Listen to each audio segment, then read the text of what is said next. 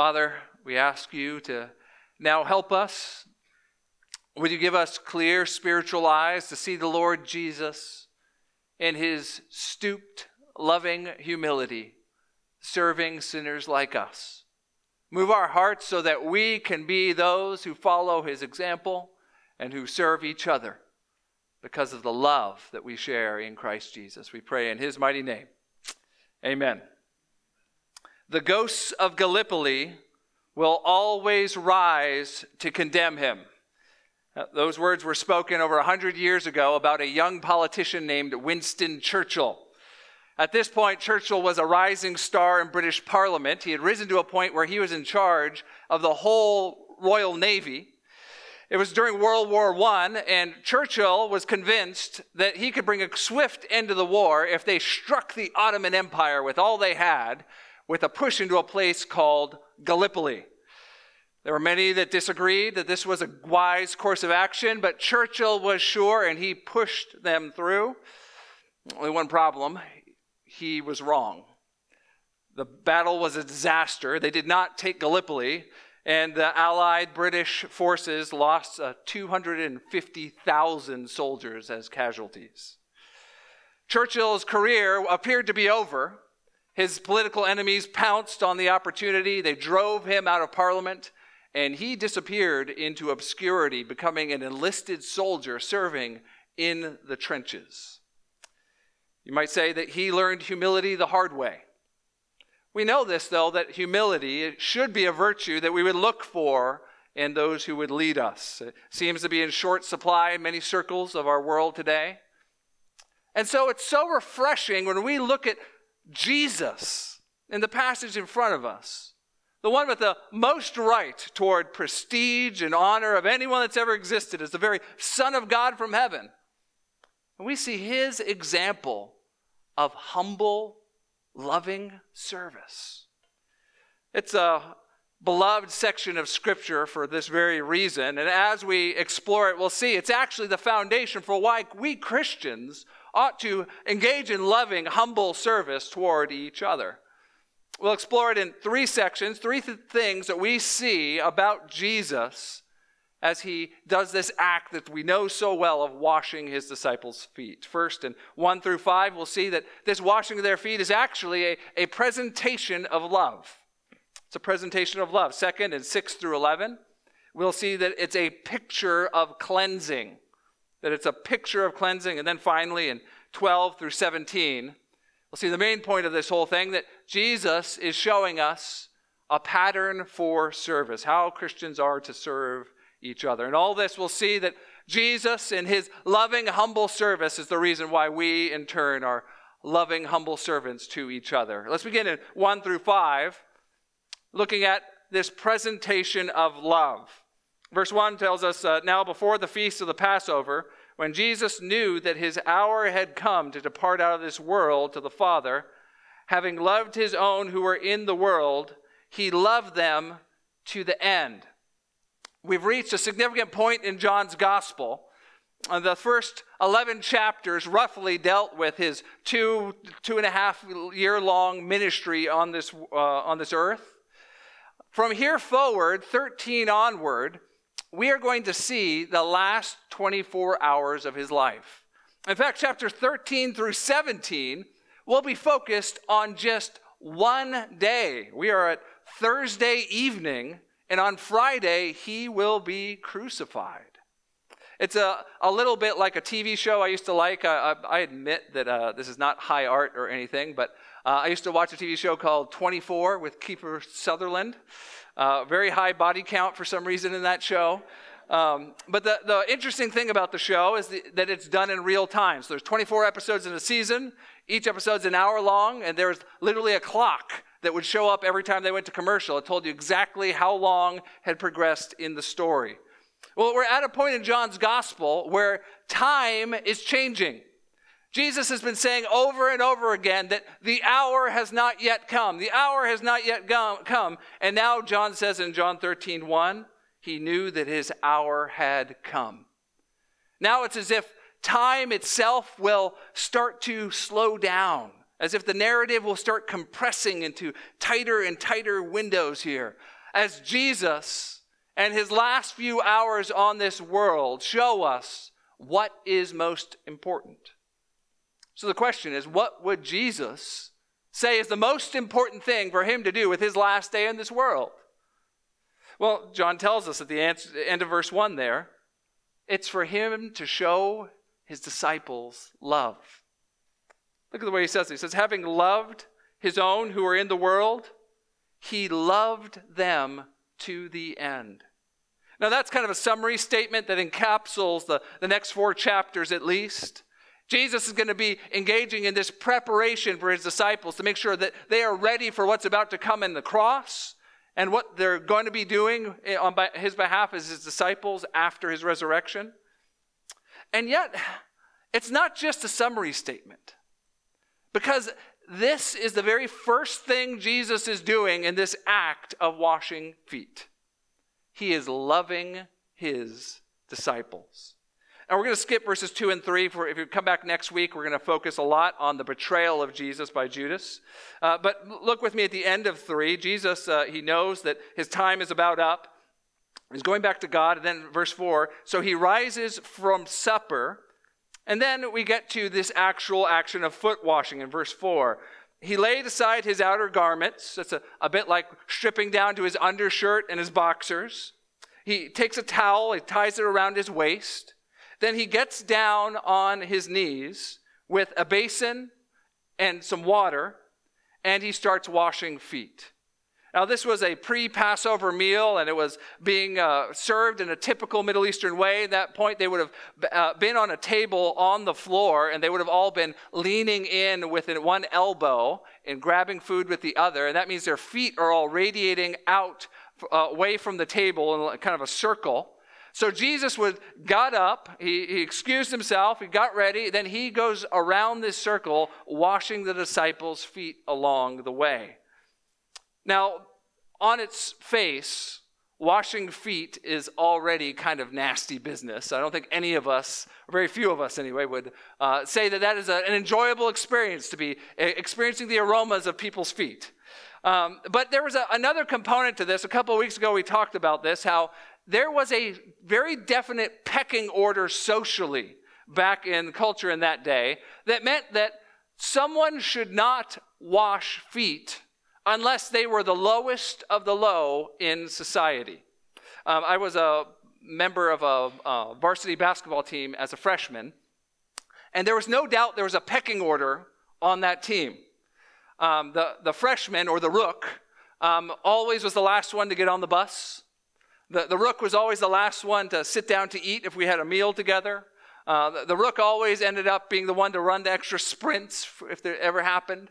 Um, it, it, it, the star player, on the other hand, the star player never had to do any of those things. It was beneath him, but the rookie, that was for him to do. There, there was a, an even wider gap back then between those with prestige and honor and authority and, and the servants. Washing feet was considered the lowest of the lowest servants' work. Uh, there's one rabbi that was uh, known to have taken his mother to court his mother had insisted that she was going to try and wash his feet. And this rabbi named Rabbi Ishmael refused so strenuously that they ended up in court to resolve the dispute.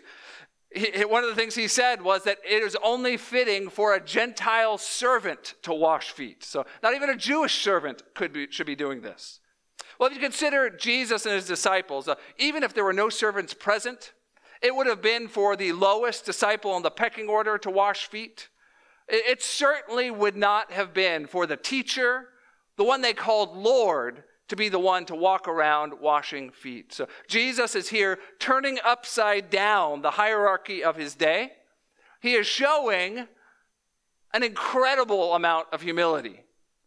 And in so doing, he is demonstrating his love. Now, this isn't out of character for Jesus. Earlier in the service, we read Philippians 2, 5 through uh, 11. I just want to focus in on a couple of those verses. Look at Philippians 2, verse 5. said uh, uh, the apostle paul here writing said have this mind among yourselves which is yours in christ jesus Then talking about the incarnation, who, who though he was in the form of God, did not count equality with God a thing to be grasped, but emptied himself by taking the form of a servant. Now, that's not just talking about washing feet, that's talking about the whole of the incarnation at this point, but this is the character of the one washing feet, being born in the likeness of men. And being found in human form, he humbled himself by becoming obedient to the point of death, even death on a cross. So, why is Jesus washing feet? Because he, that's the sort of Lord he is. He's not the sort of Lord that lords it over others, that stands far above and points out how much higher he is than them. No, he stoops down, he gets dirty to express his care for his disciples. Now, you have to understand the, the depth of his drop to understand the depth of his love.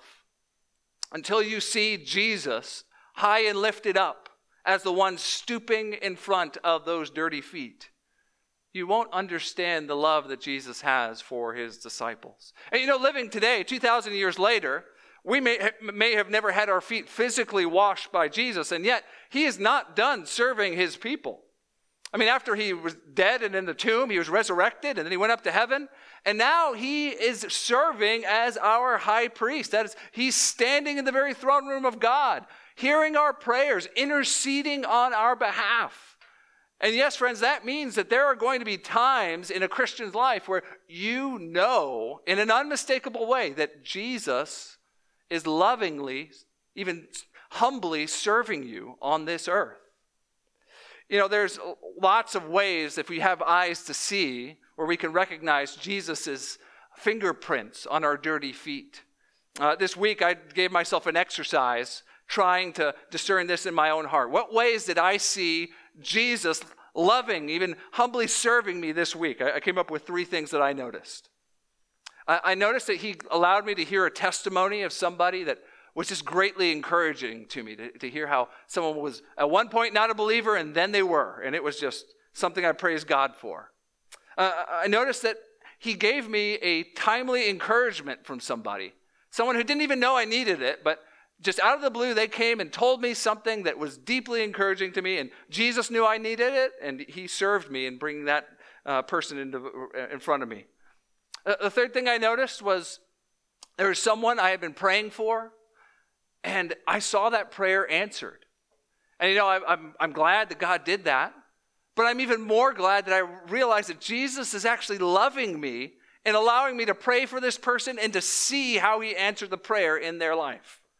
Now, if you're not in the habit of doing this sort of kind of like spiritual audit in your own life, it's a good practice to get into. Maybe just ask yourself the question this week How has Jesus loved me over the last week or the last month?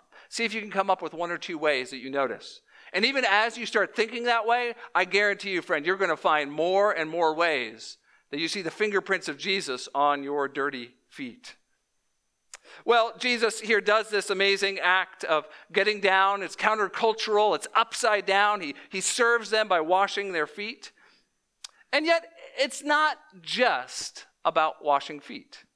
Like so many other things that Jesus does, there's a greater, even eternal reality behind it. And that's what we see in verses 6 through 11. It's not just a presentation of love, it's also a picture of cleansing.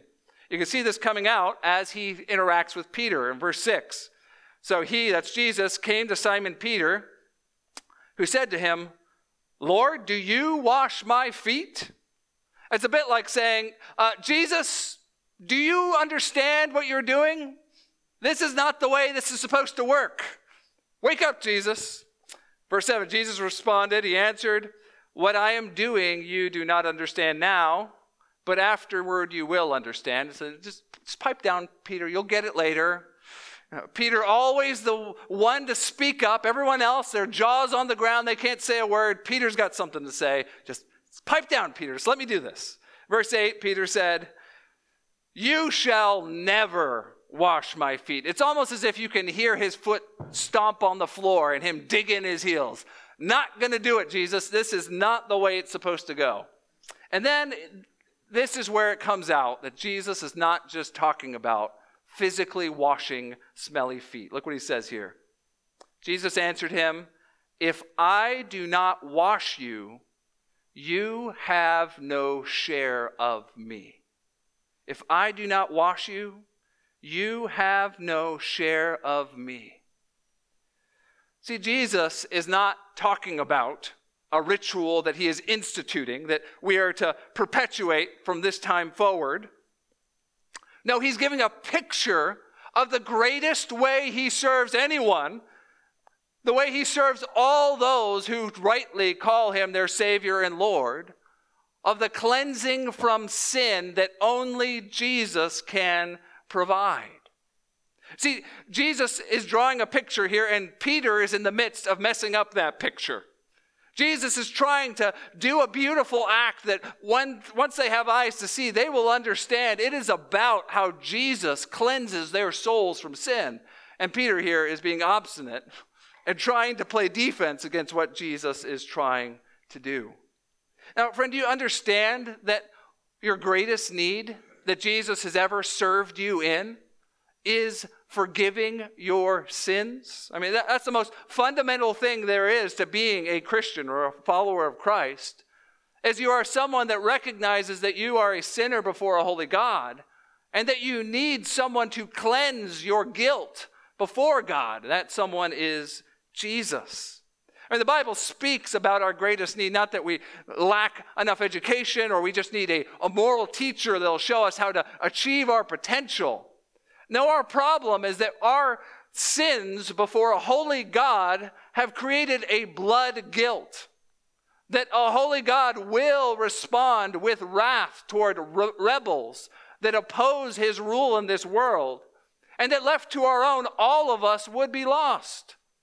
And yet, in his mercy, God sent his son Jesus to pay our blood guilt, to die as a sacrifice. When Jesus was strung up by the Romans, it wasn't an accident or some political miscalculation. It was the very intention of God to cleanse the souls of sinners that would turn to Jesus in faith.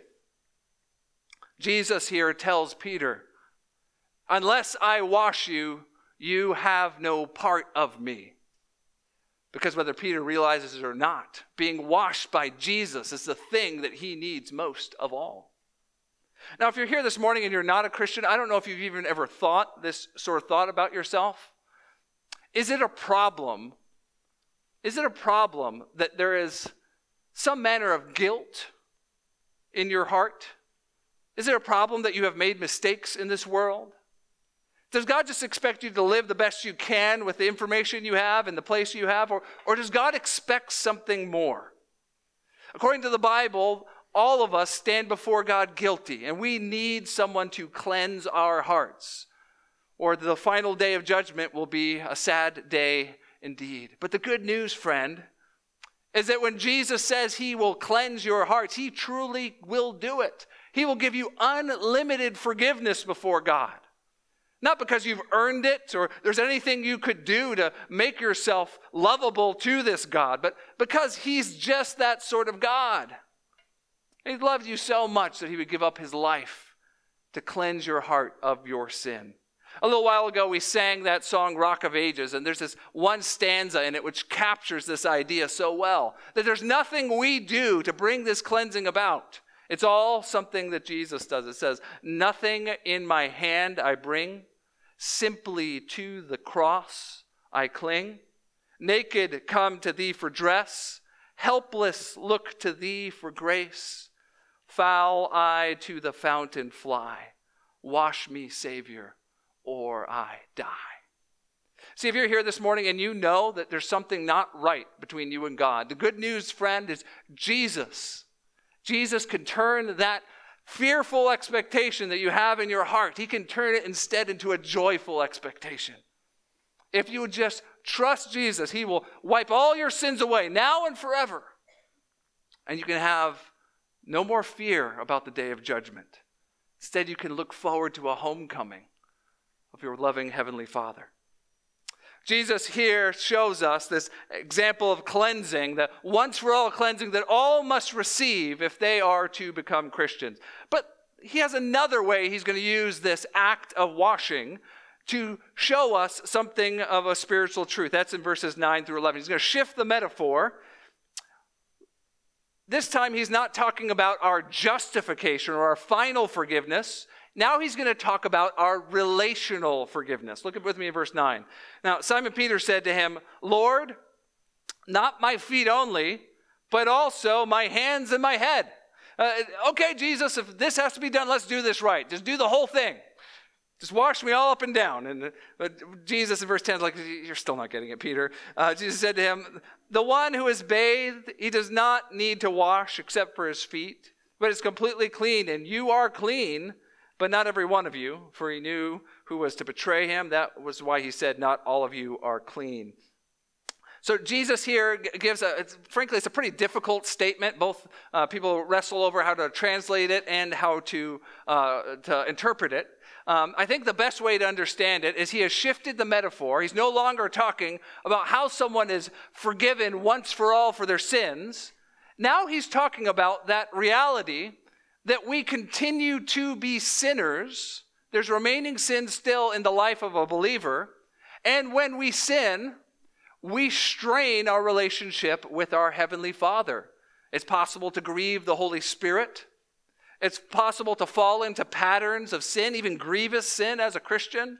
And when we do that, we can feel a sort of distance growing between us and God. Jesus here uses the analogy of someone who has taken a bath and then gotten his feet dirty to illustrate this idea. Now, the way they took baths back in the day was different than today. Um, back then, you would get, if you were lucky, one full bath a month, something like that. I mean, that would be uh, pretty extravagant to be doing once a month. Um, and that meant that even right after you had just come out of the shower, if you went out walking to the market and your feet and your legs got dusty, you would not come back to your house and take another bath. That's just not how it was done. So instead, you would simply wash from the, the ankles down, just that your feet needed a little touch up. Uh, Jesus is here describing not how someone is made right with God once and for all. This is not talking about the forgiven, innocent, once for all. This is not that moment. No, he's talking about that relationship with God where we come back to our Heavenly Father, when we repent of having lived in a way unworthy of the calling of, He's put on our lives. And when we find that relationship restored, we find that joy of knowing our Heavenly Father is close to us and He loves us. It's something that Christians experience again and again this cycle of sinning, repenting, and being restored to their Heavenly Father. The, the, this same writer, John, speaks of this very dynamic in another book he wrote, uh, a letter called First John. First John chapter 1 and verse 9. He says, if we confess our sins, this is talking to Christians, if we confess our sins, he is faithful and just to forgive our sins and to cleanse us of all unrighteousness. The, the, expectation there is we are actively confessing our sins to God and that there is a, a new, fresh type of relational forgiveness we experience. And then, verse 10 if we say we have not sinned, we make him a liar, and his word is not in us. Martin Luther understood this truth. His, his first of the 95 Theses was that the whole of the Christian life is to be one of repentance. That when Jesus said, repent, he meant for that to be an action that Christians do again and again and again. And which of us that have walked for any period of time as believers in the Lord Jesus have had any experience but this? We all fall back into sinful patterns. We all fall short of the calling that Jesus has in front of us. And what do we do in that moment? Do we, do we just pretend like that didn't happen? Do we hide from God and just go about our day trying to forget about it? Well, Jesus is saying here when that happens, there is a, a cleansing of your feet that He is desirous to do. He will humbly restore you back to your Heavenly Father. He'll make you right and restore the joy of your salvation. That means, friends, you should be quick to admit as a Christian that I have sinned, you should be quick to ask God to once again forgive you, to, for Jesus to cleanse your feet again so that you can once again be, be right with your Heavenly Father in that relational way. Now, none of this means that you are going in and out of your salvation or that you can somehow lose what Christ accomplished for you on the cross. And yet, it's a real thing that believers experience. So maybe you're here this morning and your feet have gotten pretty grimy. Maybe the world and the way the world walks has gotten stuck a little, a little uh, too much to your feet. Friend, if that's you, Jesus is inviting you to come have your feet washed by him. He would humbly serve you like this again. He would accept your heartfelt repentance. He would apply that which is already yours as a believer, perfect relationship with God, and, and give you that intimacy with the Father and the Son and the Holy Spirit again. Friends, don't leave today if you know this is you. Would you allow Jesus to serve you this way, to cleanse you even of your relationship with God? so that you can have the joy that a Christian should have. These two metaphors Jesus shows us shows us that this act of foot washing was a way of, of showing us about what's to come on the cross. How this Savior would serve us by providing the forgiveness for our sins. And yet, the main point of all of this actually is in verses 12 through 17. All of this is kind of window dressing getting to the thing that Jesus has been driving to all along. This is one long one long uh, object lesson Jesus, the teacher, is using to show his disciples why it is they should serve each other. That's what verses 12 through 17 show us. Thirdly, a pattern for service, a pattern for service. And verse 12 we're told that Jesus goes back to the table. When he had washed their feet and put on his outer garments and resumed his place, he said to them, Do you understand what I have done to you? You call me teacher and Lord, and you are right, for so I am. If I, then, your Lord and teacher, have washed your feet, you also ought to wash one another's feet. For I have given you an example that you also should do just as I have done to you. Now, I grew up in a church, the Seventh day Adventist church, that understood Jesus' command here to wash each other's feet in a very kind of wooden, literal way.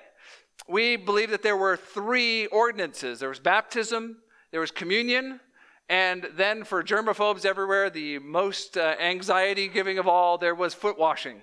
Um, and that meant that once a month we got out enough basins that everyone could take turns. That yes, that means you used the same water that someone else stuck their feet in a second ago, and uh, you washed each other's feet. And now there was something I have to admit a little beautiful about it. It was an act of loving service to each other, and yet that is not what Jesus is getting at here.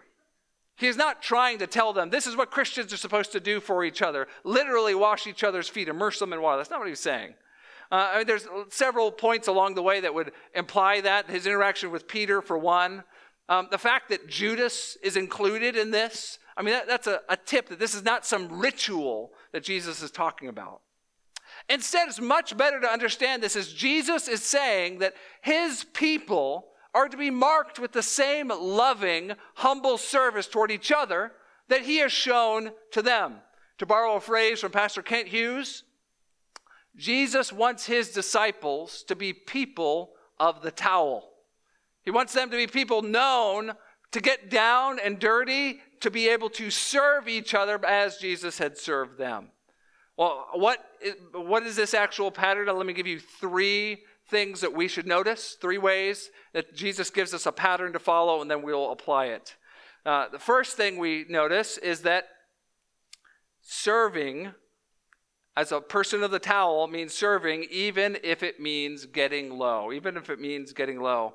Uh, Jesus uses an argument from the greater to the lesser. That is to say, if I, your Lord, am willing to do this, and I have this much prestige and authority, then you, who do not have the same level of prestige and authority, should have no problem doing the same. In other words, if, if you want to understand your motivation for serving, one of the reasons is to look at the drop Jesus allowed himself to have and realize your drop won't be as big. None of us are the eternal Son of God. None of us are sinless. None of us have gone through this world without needing incredible amounts of service into our own lives. So, why would any of us, especially those of us who have been had their sins forgiven by Jesus, why would any of us think we are above humbly serving someone in a way that is remarkable and profound? His drop is greater than our drop, and that means we can keep on getting low until we get low enough to actually be able to help someone. Second thing is we're, we're to make sure that we serve without it being deserved. We're, we're to serve without requiring merit. Now, remember, just back in uh, verse 10 and 11, Jesus knew that not every one of them was clean. He, he knew that Judas was among the disciples.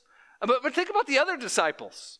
He washed Peter's feet, not only above Peter's protestations, but knowing what Peter was going to do when he betrayed Jesus.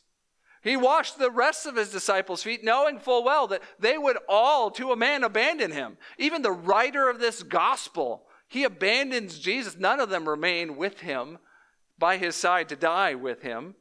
And yet, Jesus does not use their faithfulness, their virtue, their merit. None of that is the reason why Jesus does this. And that means when we turn around and serve each other, we should not be keeping score to only serve those that have earned something from us. We don't just serve people that invite us over for dinner parties. We don't just serve people that we enjoy talking to on Sunday morning. We don't just serve people because they fit into our socioeconomic background or a particular demographic we're from. We serve because our Savior served us. None of us deserved what Jesus did for us. And so none of us can require anyone else to deserve the service that we give as fellow brothers and sisters in Christ. The third thing we're supposed to learn from this pattern is that we are supposed to serve with a focus toward fellow Christians. That this is this pattern is intended for us to live out with fellow Christians. Now, it's certainly true that we should love everyone. We're supposed to do good to everyone. But we're also supposed to do good, especially to the household of God. You know, we did an event uh, last last weekend, a community cookout that was designed to show hospitality toward our community. That's good. It's right for Christians to engage in all sorts of charitable acts, to, to do good works to our neighbors. And yet we have a unique responsibility to do that toward fellow believers. Now, consider the people that Jesus washed the feet of. He had lots of public ministry in front of crowds. Jesus could have done a mass foot washing if he had wanted. Instead, he waited until this period, Thursday night, when they are in an upper room, to wash the closest of the close, his 12 disciples.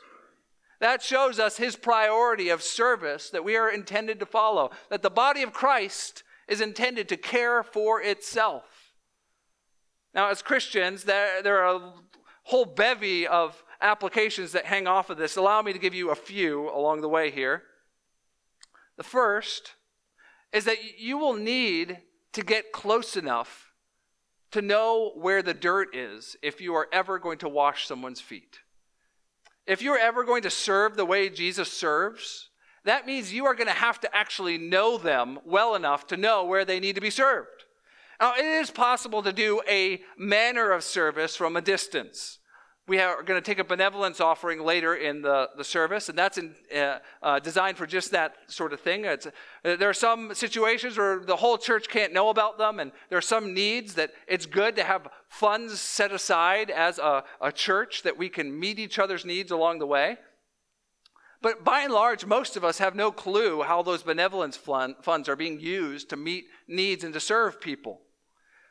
If all you're doing is giving to the benevolence fund, that's good, and I'm glad you're doing that. And yet, there's a, another layer of service that closer to how Jesus is describing here. You might say, getting life on life. Uh, one of the things we hope happens in our small groups is that as you get to know each other and as you get to praying with each other and as you get to notice things happening in people's lives, that you would actually be moved to meet needs, to, to serve people in this pattern of Jesus to get your hands dirty by bringing someone a meal when they are when they're going through a difficult health situation to, to provide a, an anonymous envelope of money when you know there's financial stress to just showing up and hanging out because you know they're lonely you can do those things when you know the people that God has put you in the community of the church. And small groups is one of the ways that we as a church are trying to make that happen. Now, that's not the only way that happens. And uh, I know s- some seasons of life, uh, small groups aren't possible. And let me just encourage you toward those sorts of organic relationships that just naturally happen as you worship together with people. It's so encouraging when I hear someone say, I got invited over to lunch after church and I'm going to go meet this new family that I'd never met before. Uh, I, I, love it when I hear of a single person that is reaching out to someone with kids and vice versa. Uh, I, I love it when I see someone that's homebound having someone come visit them just because they're a part of the body of Christ. All those sorts of relationships, they don't make sense according to the world's hierarchy. And yet, if we're following the pattern of our Lord Jesus, they make perfect sense. You know, there's some structured ways where we try to facilitate this sort of thing. We do meal trains when someone has a baby or someone has some sort of health concern where you can sign up to drop off food. That, that's a great encouragement using your ability to provide, and you know, maybe you have some culinary expertise you can use to encourage people. Uh, we, we also have a prayer wall. Um, you can go on that prayer wall, you can post prayer requests so other people in the body of Christ can hear about it. Uh, one side of this is being willing to let other people serve you. And uh, by putting a prayer request on the prayer wall, you're allowing the body of Christ to serve you in that way. Certainly, you can come to our prayer meeting we do once a month. Uh, the plug for this evening at 5 o'clock, we have a prayer meeting. We'll pray for different parts of our congregation as a part of that meeting. There's lots of different ways we do this in structured sort of ways. Let me just say that this week, as I've been wrestling with this text, I, am firmly convinced that we need to be a sort of people that does this in a spontaneous sort of way.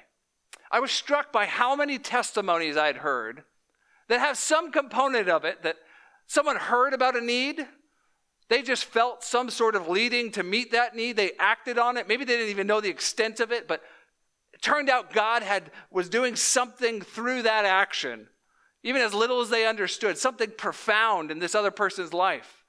And I just thought, you know, it's true that sometimes when you just act on kind of spontaneous leadings like that, that sometimes you fall down and you mess up.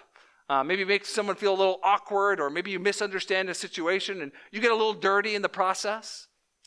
And yet, it's a whole lot better to fall down and get dirty trying to help than to stay clean and stand far off and do nothing. My hope would be we as a church, when we feel that sort of prompting by the Holy Spirit to, to get involved in someone's life and do something to help serve them, that we would feel the freedom to act on it.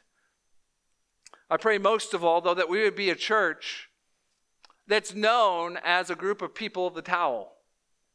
People that understand what Jesus did for us, the way he served us and that are marked forever by that service, so much so that we serve each other. That the world would know us by the love that we have for each other. I opened up this sermon by talking about Winston Churchill and how he was humbled. That humbling stayed with him. It allowed him to become a great leader, the, the man that the British people needed during the dark time of World War II. I think that the Apostle John similarly was marked forever in a moment by humility. I think this washing of, of his feet by Jesus, coupled with the failure of all the disciples, I think these 24 hours that he experienced stuck with him so much so that you can actually hear it coming out in his writings. We know from church tradition that near the end of his life, John had lost the ability to walk into church on his own, so he had to be carried. Now, he was an apostle, so people held him in high regard. They listened to what he said. So, how would he use these last audiences, even as he's being walked into church by people serving him in that way? He would repeat over and over love each other. Love each other. It's enough if you would just love each other. I don't know, I don't know about you, brothers and sisters, but that sounds like someone that has seen the pattern of our Lord Jesus, his humble, loving service to us, and has been forever marked by it, to pour out his life even to the very end, calling us to love each other as Christ loved us. May that be true of College Park, Castleton, as long as the Lord would have us together. Let's pray.